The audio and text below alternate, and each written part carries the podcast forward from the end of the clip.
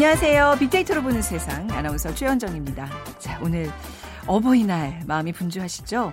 부모님께 감사의 마음 전해야 되는데 그런데 마음은 있지만 말로 표현하기가 참 쑥스럽습니다. 실제로 한 인터넷 사이트에서요. 대학생을 대상으로 부모님께 하기 어려운 말이라는 주제로 설문조사를 했는데요. 뭐였을까요? 네, 바로 사랑해요 였습니다. 자, 그 뒤로 남학생들은 고마워요, 죄송해요를, 또 여학생은 저 고민 있어요, 돈 좀 주세요가 각각 뒤로 이었습니다. 사랑한다는 말 사실 쉽지는 않죠.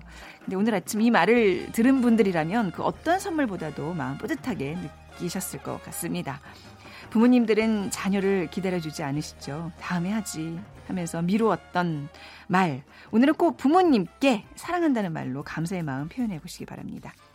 자, 잠시 후 세상의 모든 빅데이터 시간에 어버이날이라는 키워드로 빅데이터 분석해 보고요. 요즘 하와이가 위험합니다. 화산 때문에 많은 이재민이 발생했죠. 월드 트렌드 빅데이터로 세상을 본다 시간에 세계의 화산에 대해서 얘기 나눠보겠습니다. 빅퀴즈입니다. 자, 오늘 어버이날 거리에 이 꽃을 달고 다니는 분들 많으십니다. 이 꽃에는 여러 가지 의미가 담겨 있습니다. 핑크색은 열애, 의미가 있고요. 열애. 그리고 빨간색은요. 부모님의 사랑, 모정, 감사, 존경의 의미가 담겨 있습니다. 그래서 빨간색 이 꽃을 부모님께 전해드리는 건데요. 꽃 한 송이로 부모님 사랑에 보답할 수는 없겠지만 그래도 부모님들은 우리 아들, 딸, 손자들의 정성이라 자랑스럽고 기쁜 표정이시죠. 자, 어버이날 부모님 가슴에 달아드리는 이 꽃 무엇일까요? 1번 한박꽃, 2번 웃음꽃, 3번 카네이션, 4번 센세이션. 이 네 개를 다 합쳐서 드려도 부모님 좋아하실 것 같네요. 자, 오늘 당첨되신 분께는 커피와 도넛 모바일 쿠폰 드리겠습니다. 휴대전화 문자 메시지 지역번호 없이 샵 9730으로 보내주세요. 짧은 글은 50원, 긴 글은 100원의 정보 이용료가 부과됩니다.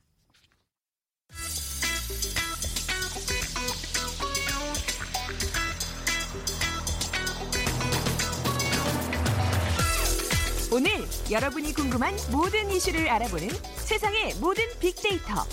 연세대 박희준 교수가 분석해드립니다.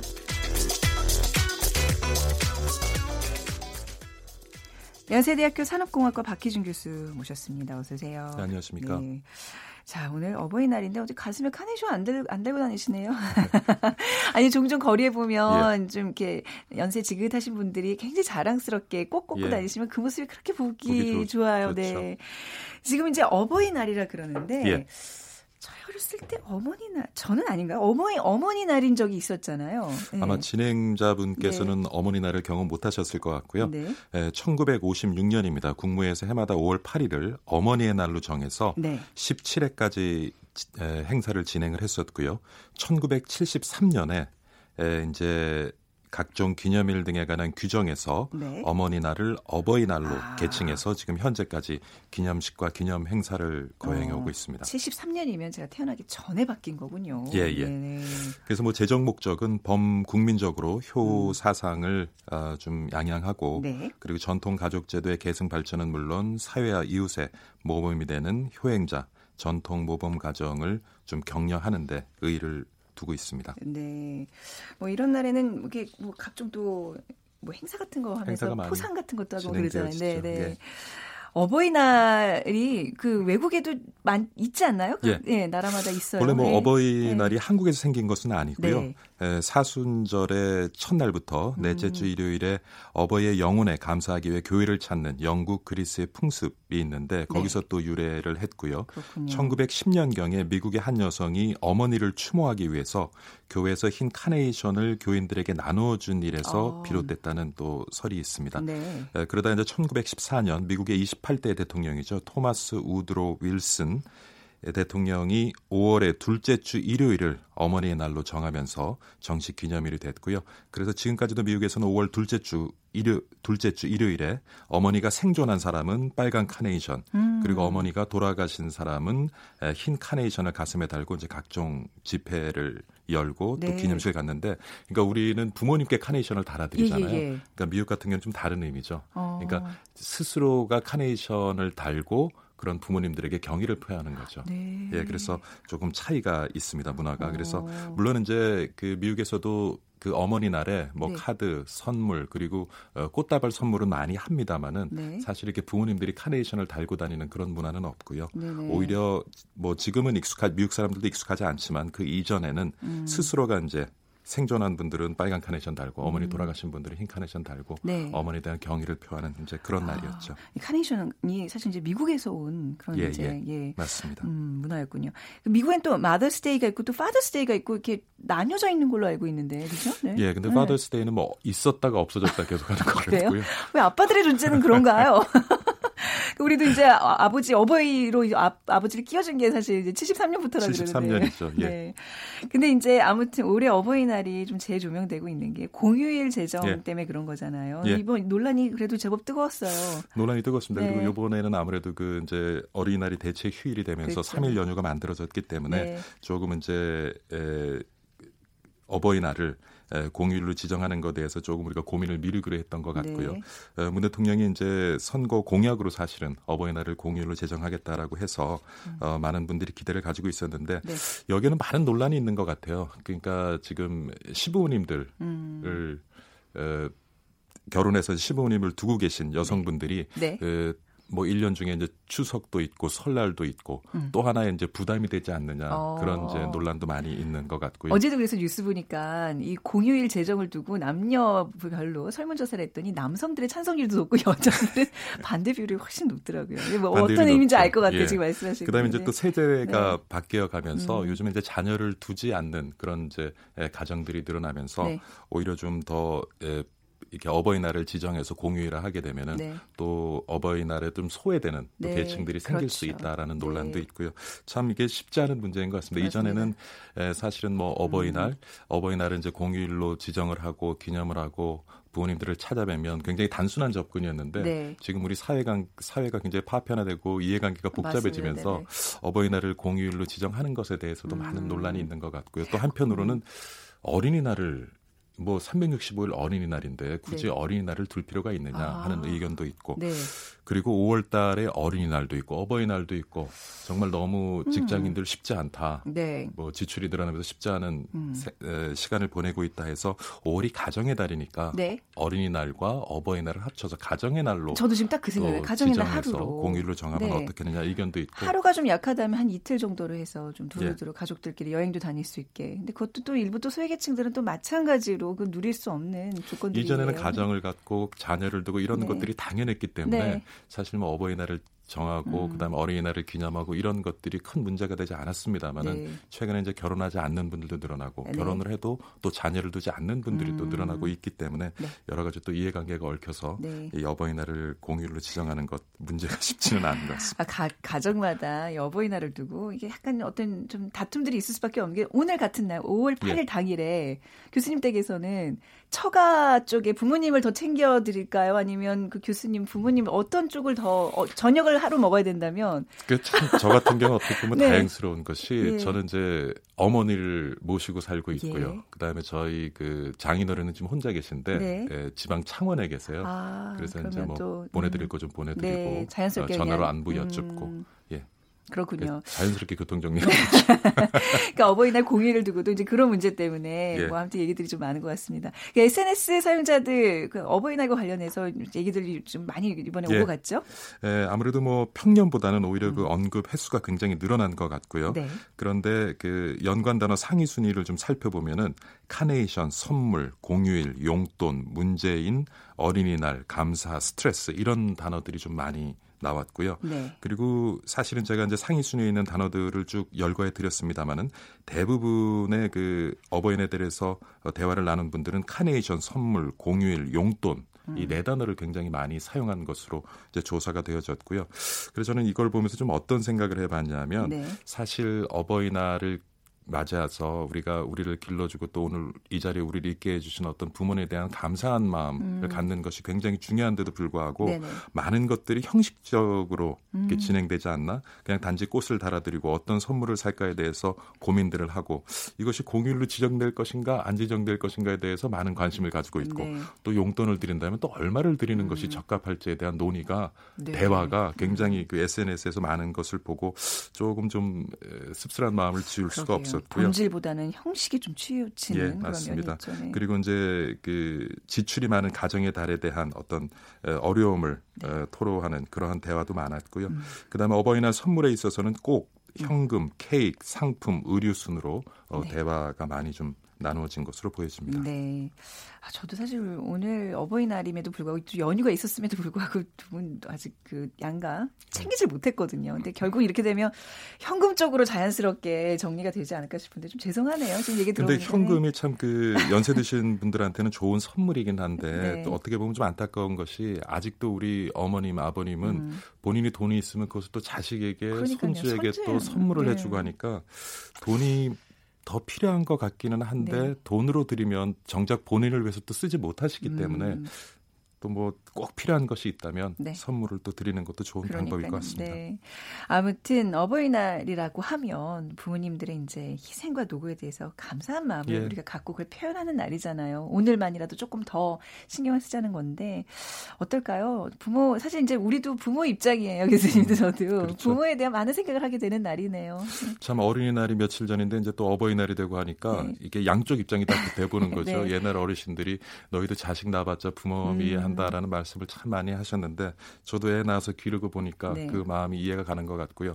제가 좀 안타까운 것은 어린이날에는 그 심한 교통 체증을 무릅쓰고 아이들을 데리고 아. 어, 뭐 산과 들 놀이동산으로 네. 이렇게 같이 놀러도 가고 하는데 어버이날에는 또 그만한 정성을 음. 부모님께는 보여주지 못하는 것 같잖아요. 물론 네. 이제 사랑이 내리 사랑이긴 합니다만은 네.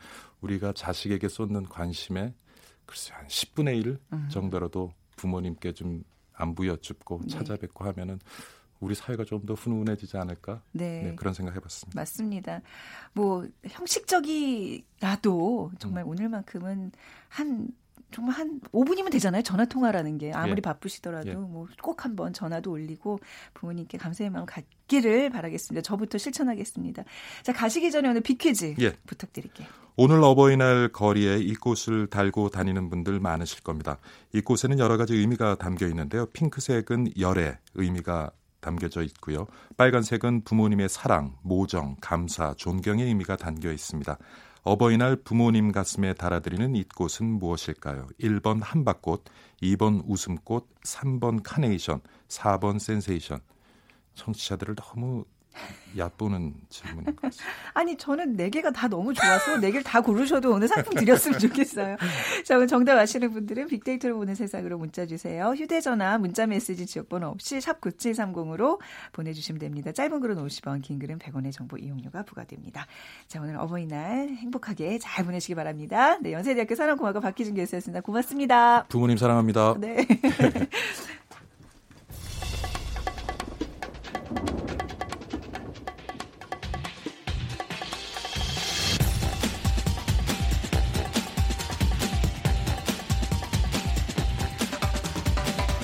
월드 트렌드. 빅데이터로 세계를 본다. 국제뉴스 전문 임상훈 기자와 빅커뮤니케이션 전민기 팀장이 분석해 드립니다.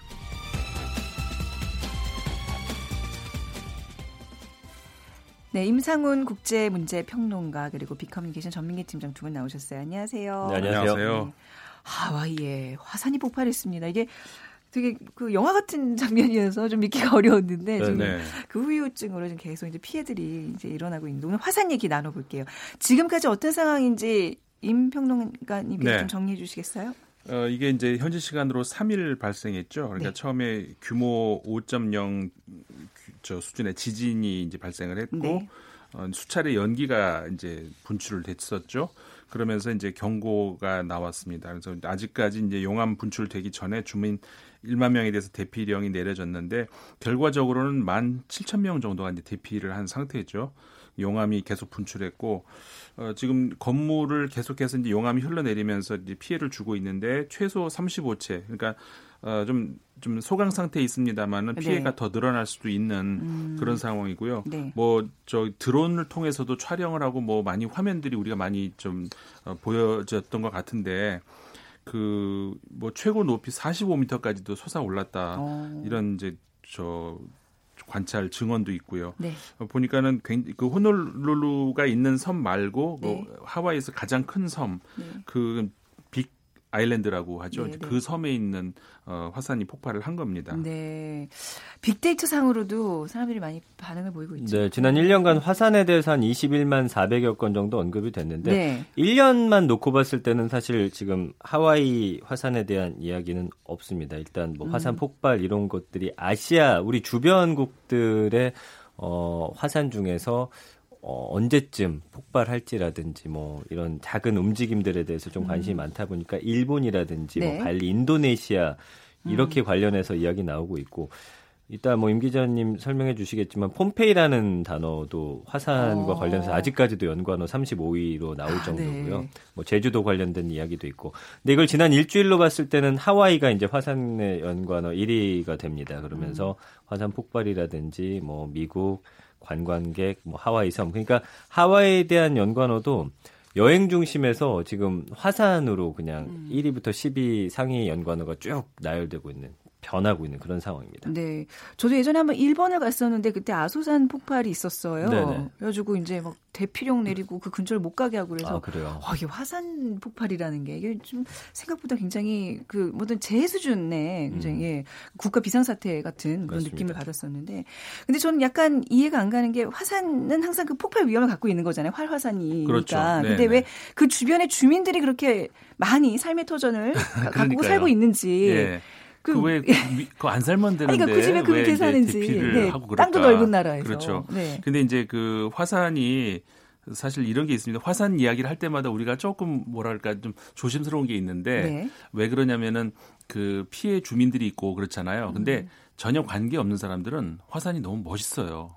아, 그러니까 사실 저기 진풍경이잖아요. 그러니까요. 볼수 없는 그런 걸 어디서 보겠어요. 네. 정말 멋진 장 네. 대장관 아닙니까? 네. 그러니까는 사실상 관광지로 이 화산이 폭발한 어. 그 그래서 생긴 그런 지형이 네. 관광지로 굉장히 인기가 많거든요. 네. 그래서 이제 그 이후에 마그마가 만든 그 비경 같은 것들이 그 지역을 아주 유명 관광지로 만들어 가지고 음. 그러니까는 당연히 관광객들이 많이 그렇죠. 모이고 온천도 생기고 그러니까요. 네. 그래서 작년 같은 경우에도 200만 명이 관광객이 거기 모였다고 하고 하거든요 음, 하와이에. 네. 그러니까 당연히 그 지역에 음. 그 삶의 터전이 만들어지죠. 네, 네. 농사도 잘 됩니다. 뭐 아, 그러니까. 화산재 네, 네. 땅이 비옥해져서 맞습니다. 그렇죠. 네. 그러니까 이제 아무튼 수요 공급 차원에서 이제 그렇죠. 주민들도 가, 생길 수밖에 없다. 네. 근데 결국은 이제 삶의 터전을 보장해준 음. 화산이 이번에는 삶의 터전을 잃게 만든, 잃게. 또 그런 장본이 음. 됐죠. 이게 이번에 화산 터지는 거 보면서 이제 폭발 세기 세기에 대해서도 네. 얘기를 하던데 이게 어떤 기준으로 나눠지는 건가요? 그러니까 이번 거는 지금 세기가 정확히 발표는 안 됐는데 네. 어, 그동안 역사적으로 분출했던 화산 중에서 그렇게 큰 세기는 아닌 겁니다. 그래서 네. 일단 그 화산 폭발 지수라는 게 있는데 음. 뭐 용암이라든지 화산 가스 그러니까 화산 폭발 지수는 화산에서 분출되는 그 분출물의 양하고 네. 분출물이 솟아오르는 높이 이런 걸로 평가를 하거든요. 그러니까 1부터 8까지 단계가 있는데 음. 1에서 2로 가고 2에서 3으로 갈수록 그 폭발의 위력을 한 10배씩이라고 보시면 될 것 같아요. 그래서 네. 1815년에 이제 인도네시아 탐보라 화산 같은 경우가 폭발 지수 7 정도. 음. 예, 굉장히 큰 화산이었고 네. 일본에서 1914년에 폭발한 이 사쿠라지마 화산이 이때가 어 약한 3 정도, 2에서 3 정도인데 분출량이 한 2세제곱 킬로미터. 그러니까 네. 가로 세로를 1킬로미터라고 하면은 거기 2km 높이로 쌓을 수 있는 엄청난 높이의 음. 분출량이 나와야지 네. 이, 이 정도로 보는 거거든요. 그러니까 어 이거를 넓이로 치면은 1km 양옆으로 하고 네. 높이가 한 2km로 분출물이 쌓일 정도니까 어마어마하게 지금 음. 양이 쏟아져 나오는 거예요. 그러니까 이게 한 7에서 8 정도 되면은 그 네. 피해는 네. 어마어마하게 발생할 수 있는데 아. 이번엔 지금 발표는 안 났지만 제가 볼 때는 한 2, 3, 4 요 정도 사이에 그렇게 음. 큰 화산은 아니다 이렇게 아, 보여집니다. 음. 그 저기 지진이 먼저 발생을 한 거였잖아요. 그 그렇죠. 5.5라 그랬는데 사실 5.5란 지진도 그 작은 규모가 아닌데 말이죠. 네. 네. 네. 그러니까 지진이 나면서 한번 이렇게 네. 땅을 흔들면서 음. 그렇게 된 것 같은데 이번에 그러니까 두 번 사실 그 지역에 똑같은 지역에서 두 번 지진이 났죠. 네. 어그 이후에 이제 그 아주 잔 지진 같은 것들도 수차례 많았고 굉장히 네. 많았다고 해요. 근데 이제 큰 지진이 그 같은 지역에서 처음에 0. 아 5.0으로 시작을 했다가 음. 그다음에 6.9 또 한 번 지진이 나고 어, 그두 차례의 그 같은 지역에서 지진이 났었던 거죠. 음, 네. 다행히 쓰나미는 없으니까 네네. 네. 그나마 이제 피해가 좀 더 없는 거죠. 네. 어, 만약에 지금 아까 뭐 1에서 8 얘기하셨는데 그 폭발 지수가 8 정도 되면 오늘 어떻게 되는 거예요? 그 뭐 슈퍼 화산이라고 부르는데. 화산 좀 그보다 예, 이 역사적으로 기록된 게 약 7만 4천 년 전에 네. 인도네시아 네. 수마트라 섬에서 폭발했던 토바 화산이 이제 슈퍼 화산의 대표적인 예인데 네. 이게 아마 그 폭발 소리가 한 2,800 세제곱킬로미터 아 소리가 아니라 이 음. 2,800 세제곱미터라는 엄청난 양의 분출물을 쏟아낸 거예요. 그러니까 2,800 킬로미터 이렇게 네. 양옆으로 하고 높이로는 또 상공까지 했을 때도 한 음. 1000km 이상 이게 분출될 정도니까 이게 2,500km 떨어진 인도양까지 날아가 가지고 네. 바다 밑에 35cm 깊이로 이게 쌓였고요. 네. 먼지가 해를 가려 가지고 지구 기온이 그 뒤로 몇 년 동안 5도가 떨어졌어요. 햇볕이 어. 이걸 통과를 못해 가지고. 네. 그리고 인류단 60%가 죽어서 멸종 직전까지 몰렸다라고 주장하는 학자도 있으니까 네. 어, 이거는 정말 어마어마한 지금 상상할 수 없는 정도의 크기의 화산이 음, 되는 거죠. 아, 이런 어떤 지질학적 이런 어떤 이런 정보들 굉장히 재밌잖아요. 근데 네. 두 분은 이쪽 전문가가 아니시니까 제가 더 자세히 물어보지 않을까 했을 때.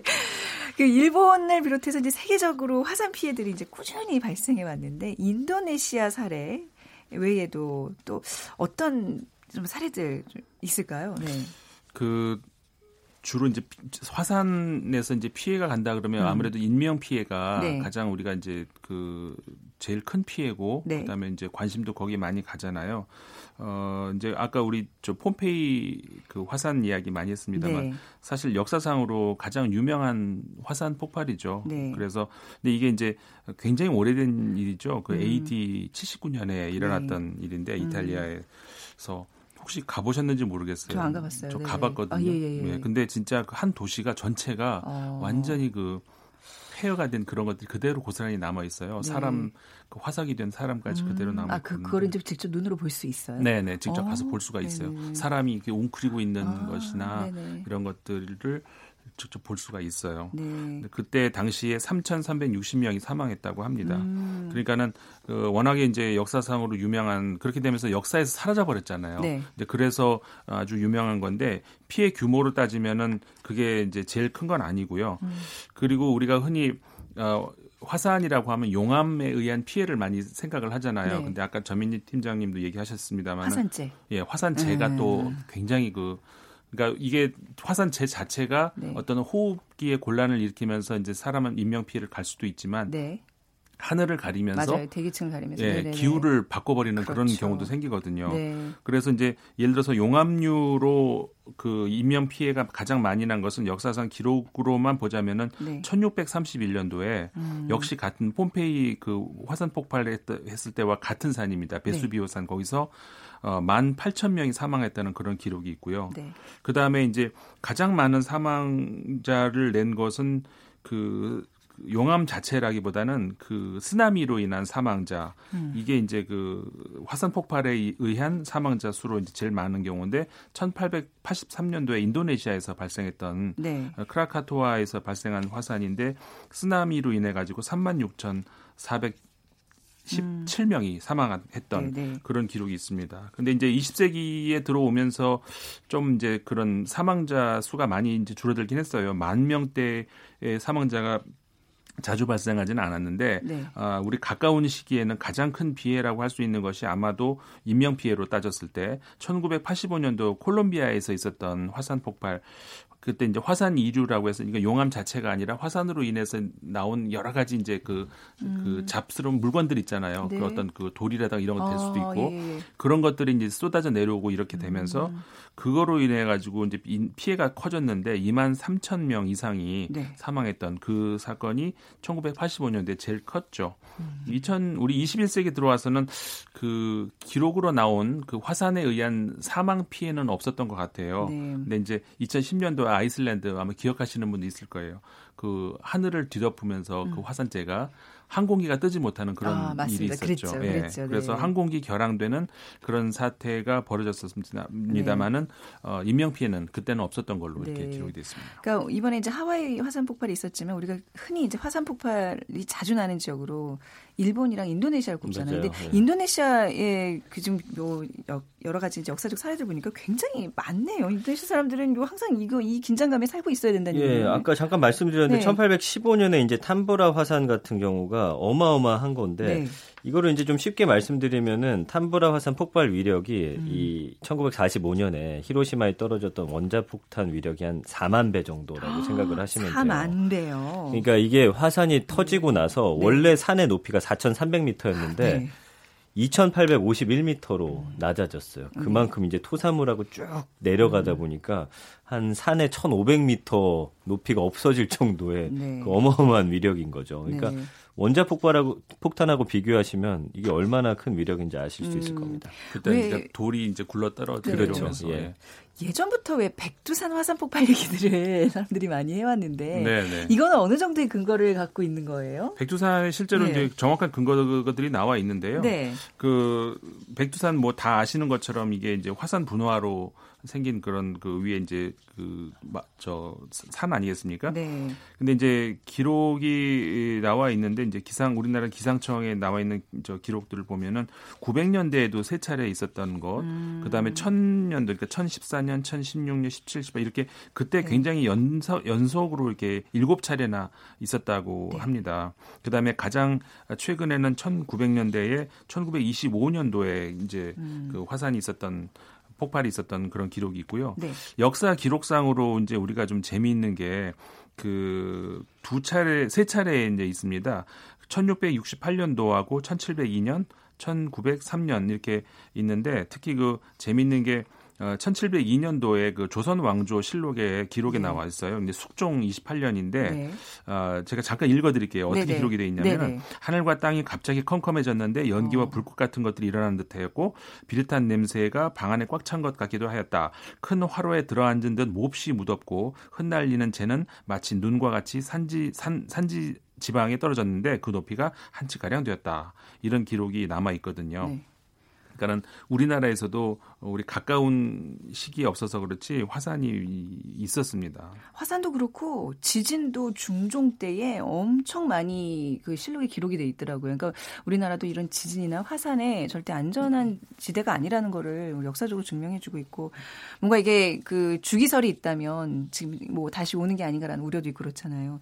근데 이제 지진보다 화산에 대한 공포가 더 큰 게 뭔가 이렇게 분출물이라는 게 네, 쏟아져 오고 그걸 또 이제 피해 다녀야 되는 그, 그 분출이라는 게 얼마나 위험한 건가요? 그러니까 우리가 네. 볼 때는 화산의 그 뜨거운 마그마가 네네네. 굉장히 이게 막 폭발했을 때막 음. 사람을 막 태워 죽이지 않을까라는 네네. 공포를 갖고 있는데 녹이는 거죠, 뭐 그 정도면. 사실은 네. 그것보다도 그 용암에 섞여 가지고 쭉 흘러 내리는 이런 네. 것들이 더 무서운 거거든요. 화산재 뭐 암석 조각, 아. 화산 가스 그러니까 보시면은 이 1883년 인도네시아에서 폭발했을 때 당시에 이게 한 지구 기온도 0.5도 올리긴 올렸지만 네.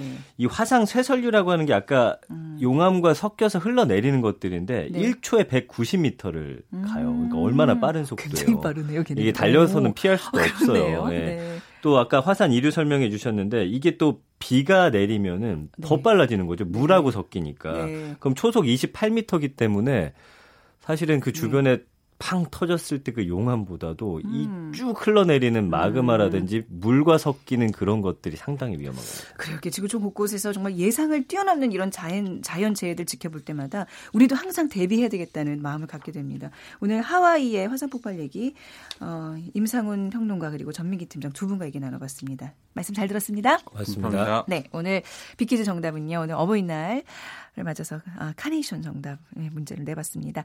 9113님 님, 70이 다 된 나이에도 매년 5월 8일이 오면 돌아가신 부모님이 생각납니다. 해주셨고요. 1908님, 오늘은 부모님께 달아드리고 아이에게도 받았습니다. 꽃 한 송이지만 뭔지 모를 감동이 있네요. 부모님 사랑합니다. 하셨는데, 저는 우리 아이한테 카네이션을 못 받았다는 거 오늘 한번 끝까지 지켜보겠습니다. 자, 오늘, 아, 빅데이터로 보는 세상 순서 마무리하고요. 내일 다시 오도록 하겠습니다. 지금까지 아나운서 최현정이었어요. 고맙습니다.